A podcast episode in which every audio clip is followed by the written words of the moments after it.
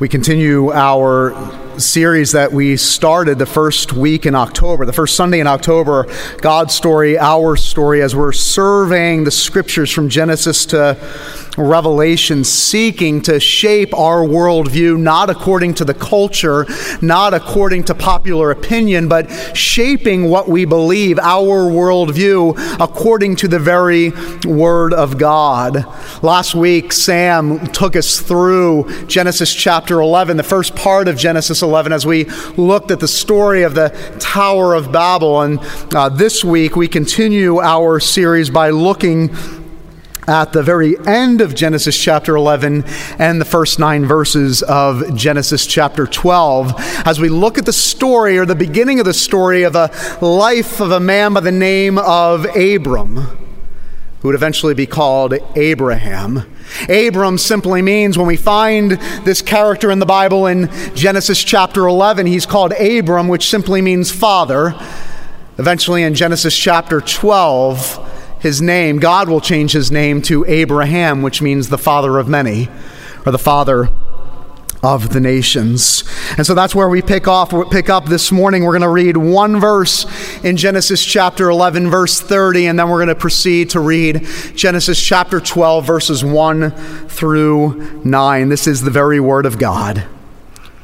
Chapter 11 verse 30.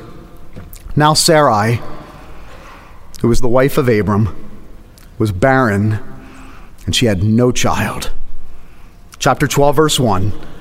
Now the Lord said to Abram, Go from your country and your kindred and your father's house to the land that I will show you, and I will make you a great nation.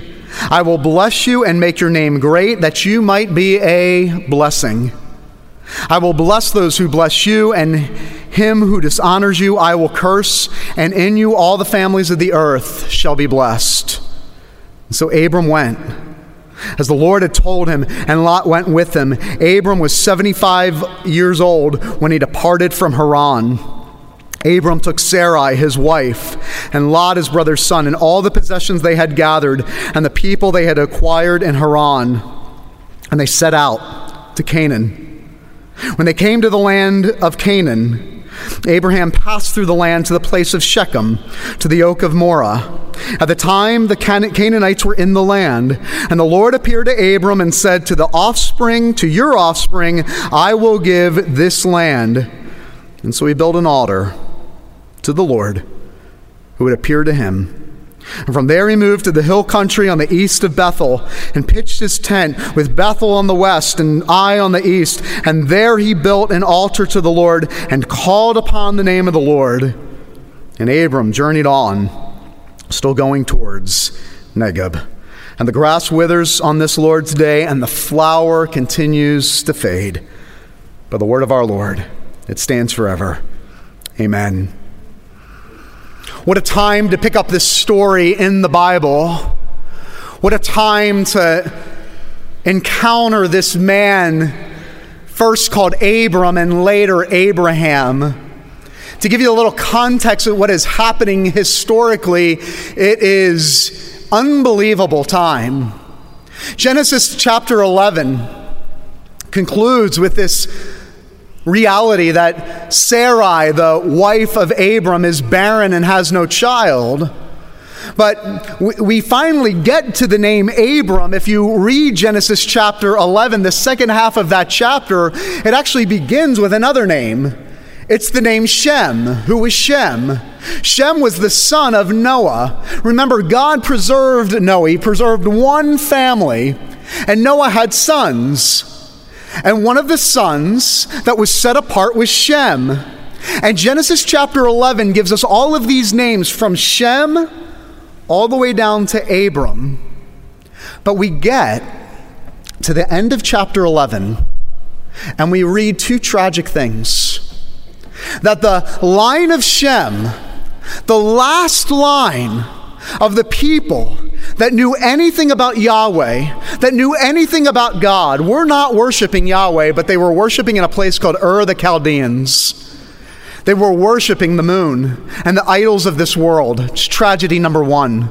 the people that were set apart, saved through the line of Noah and through the line of Shem. We get all the way to the end of the line and they're no longer worshiping Yahweh, but they're worshiping the idols of this world. It's tragedy number one. The second tragedy is this that there's no more hope. There is no more people to come. Because we finally have gotten to Abram and Sarai, and the story stops in utter tragedy. We're told that Sarai is barren. So, the hope of God taking the good news to the nations, the hope of God continuing this legacy and this lineage of godly people that would know God and make Him known, it seems at the end of Genesis chapter 11 that hope is gone. That the last remnant has now deserted Yahweh. It is now worshiping other gods. And if there was any hope, that hope is gone of any future people that would come because we are told the last people that knew anything about Yahweh, she's barren. And it is in that context that we read the story of Abram. And the reason I want you to know that is we pick up the story of Abraham in the midst of utter darkness, in the midst of utter hopelessness, when all hope seems lost, it is in that context that God calls a man by the name of Abram. Let's study it briefly together this morning. The first thing that we see about the calling of Abraham is the power of this call. We have to understand that God calls Abraham, and it is in the midst of utter tragedy. It is in the midst of his wife being barren. The idea of barrenness, particularly in the Old Testament, was symbolic and represented utter hopelessness. For a woman in the East, for, an, for the ancients to be barren, communicated hopelessness. But that's the whole point of the story. It's in the midst of hopelessness that God calls Abraham out to another country. It's in the midst of despair, but we shouldn't be surprised, should we? This is how God worked from Genesis chapter 1. When there was nothing, God created something. In the midst of darkness, God created light. And this is how God works in the life of Abraham. Why? Because this is the lesson of God that God calls people when their backs are up against the wall and there seems like there can be no more hope in this world. That is the context in which God not only calls Abraham, but how he calls you. You see, there is nothing that qualifies Abraham in these verses to be the man that takes the gospel to the nations. There's nothing that qualifies Abraham He's hopeless. His wife is barren, but God calls him anyway so that it would serve as a reminder for you and me is this is the economy of God. Just yesterday, my wife was hosting our uh, monthly young adult women's community group, and two hours before the women are about to come, the AC goes out without fail. So I scramble and I do what? I Google who is qualified to fix my air conditioning and I hire them and I pick the person who is most qualified to come in to my house and with 45 minutes to spare, they fix the AC.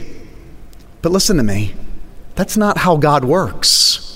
You see, God does not look down the line and say, Who is most qualified to serve me? I'll choose that person to be a part of my kingdom. I'll choose that person to be a part of my mission. No, the opposite. While we were yet sinners. Christ died for us. You see, the reason on the surface that we at times cannot comprehend the mind of God is that God operates apart from our normal paradigm.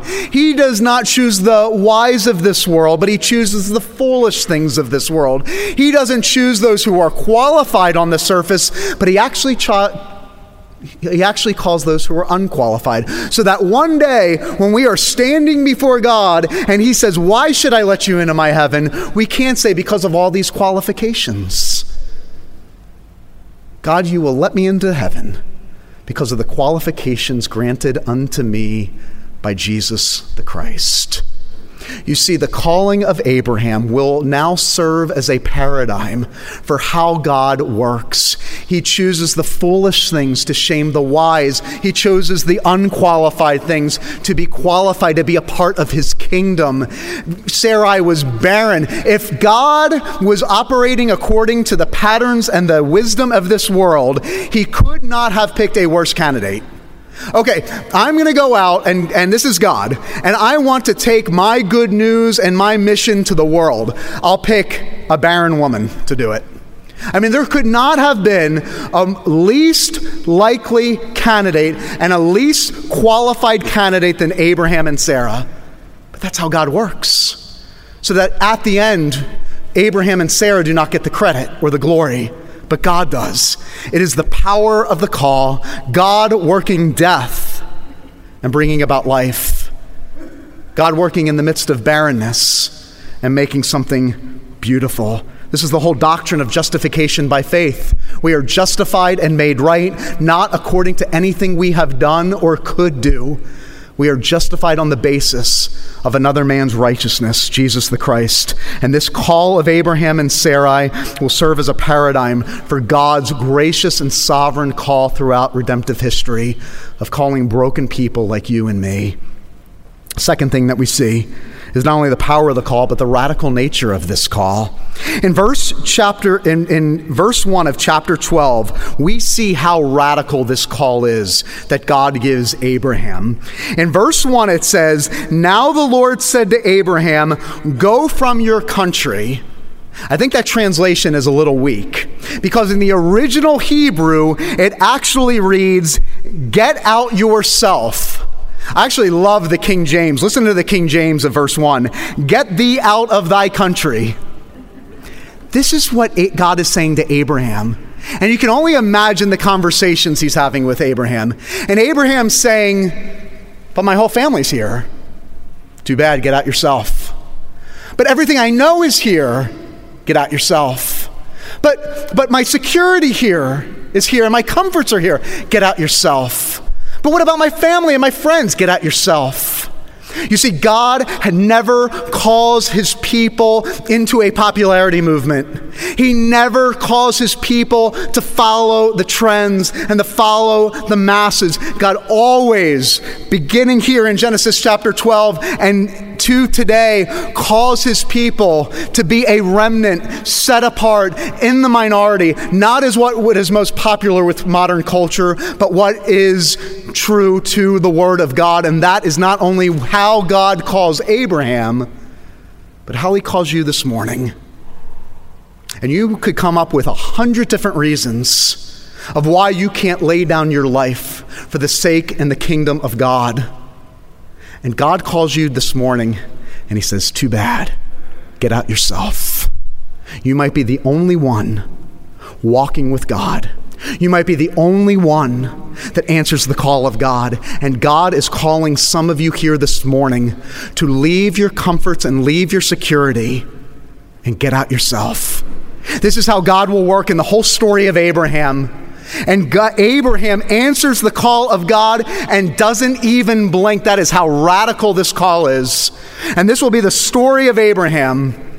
Abraham, I'm going to make you a great nation. Where? I'll show you later. Abraham, I'm going to make your name great. How? Don't worry, I'll show you later. Abraham, I want you to take your son to the top of the mountain and sacrifice him. Why? Don't ask questions. I will show you later. The only thing Abraham has is the only thing you and I have. It is the precious word of God that calls us to live in such a radical way, with no questions asked, to follow him, knowing that his ways are greater than our ways, that his ways are higher than ours. It is a radical call, and God is calling some of you this morning get out, even if it means getting out yourself. But here's the problem. Lastly, you and I read this, and it seems ridiculous. I mean, Abraham followed the call of God because he was not as sophisticated as we are today. I mean, this is ancient civilization, and, and he didn't know any better. I mean, we, we're a church on the east side of Fort Lauderdale. I mean, we are, we are sophisticated, educated people. I mean, Rob, you must cut us a little slack as far as how radical this call is to follow the kingdom of God. It's only absurd. It's only absurd is if the promises of God to Abraham were not based in truth and just empty promises from God to Abraham. You see, you can only imagine Abraham wrestling, wrestling with the promises of God. On the one hand, he looks, and what does he have? He has a barren wife. On the other hand, he hears the promises of God. I'm going to make your name great. I want to take I want to make you a nation. I want you to be a blessing so that all the nations of the world can be blessed. And I'm sure Abraham, if he's honest, is going, I hear what you're saying, God, but my wife's barren. How can I trust a God like that? And it would only make sense, the calling of God to Abraham if we understand the promise under all the other promises. You see, this is the promise of the call. All of the promises of God to Abraham to be a nation and to make your name great and to be a blessing so that all the nations of the world can be blessed are all dependent upon one single promise, and that is the promise of future offspring. And so at some point, Abraham had to respond by faith and go, I see barrenness, but I believe today, God, that that is not the final chapter for my story. I believe, God, by faith, that you will turn that barrenness into life. And I believe that you will turn my darkness into light. And I believe that you will bring life out of death. And you will do it through by providing offspring. And boy, did he ever. And by faith, Abraham believed that God, although my wife today is barren, that is not her final chapter, that you will f- make true your promise, that you will bring a seed that will crush the head of the serpent. And that's what we just celebrated several weeks ago that long after Abraham responded by faith in a future offspring, God delivered on that promise by bringing Jesus Christ into the world. And listen to me, that is the only basis for why Abraham believed the promises of God, the promise of a future son that would come. And it's the only promise you and I have this morning. Listen to me. I know, I know because I know your story, that some of you are looking at life and it is barren, and it is broken, and it is dark, and it seems like there is no hope. But my prayer for you this morning is that you would answer the call of God, not just because the pastor told you to but like Abraham through faith, you would say that there is a son that has come, and his name is Jesus Christ, and he has perfectly answered the call of God on your behalf. He left his father's house, he left his father's country, and he came down to our neighborhood and took on flesh. And he laid down his life as that future offspring so that you and I might live forever.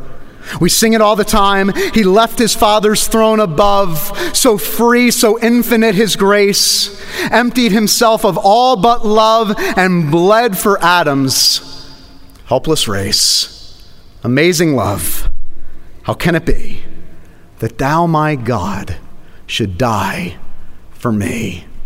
There was only one thing that moved and empowered Abraham to answer that call and to leave his comforts and his security. And it's the only thing that will move you this morning to leave the comforts and security of your life and answer the call of God, maybe even for the very first time.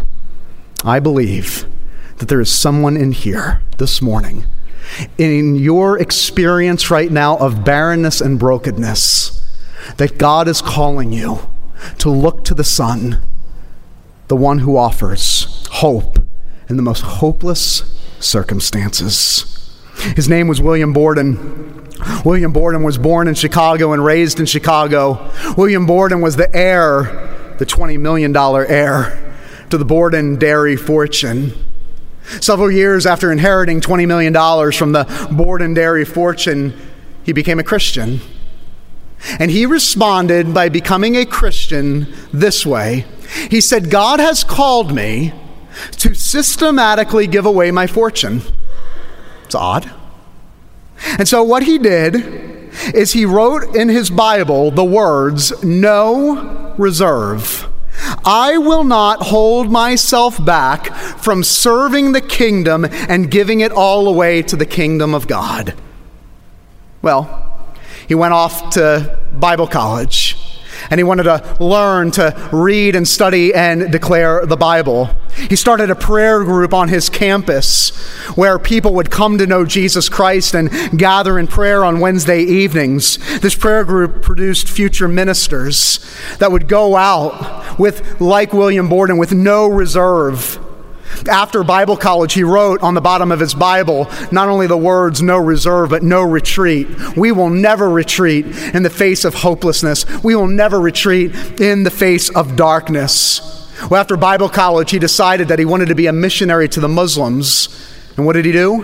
He goes out to Egypt to learn Arabic. Three months in, at the age of 25, William Borden died of spinal meningitis. When they collected his sparse belongings, including his Bible, and delivered it to his family, they opened up the cover, and under the words no reserve and no retreat were the words no regret.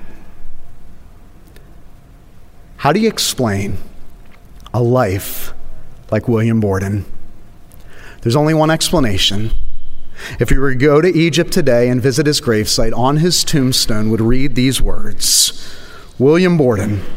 There is no explanation for his life except for the love of God. Brothers and sisters, if you have experienced the lavish love of God, as unqualified as you and I are, there is no explanation for our lives other than a life called by God that has no reserve and no retreat and no regret. It's the only way you can explain this church and the amazing things that have happened in this church, except for the love of God being poured out upon people, men and women that wanted to take this message of the love of God to their city and to the ends of the earth. And I want to ask you a question this morning What is God calling you to?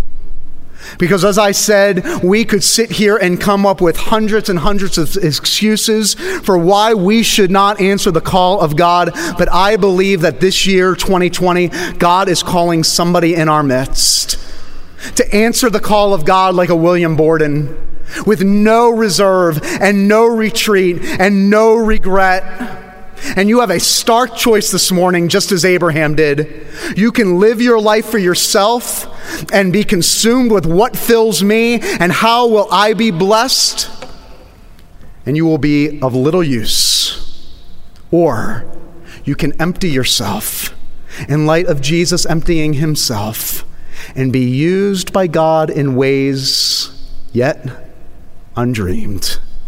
God is calling someone here this morning to either live a safe, comfortable life for yourself or a life that is uncomfortable for the sake of the kingdom. Would you pray this prayer with me this morning? God, I hear you calling, and I'm ready to follow. If there is one thing I long for this church in 2020 is that men and women and boys and girls would be raised up in this congregation that say yes to God and no to themselves. And they would say, God, I hear you calling.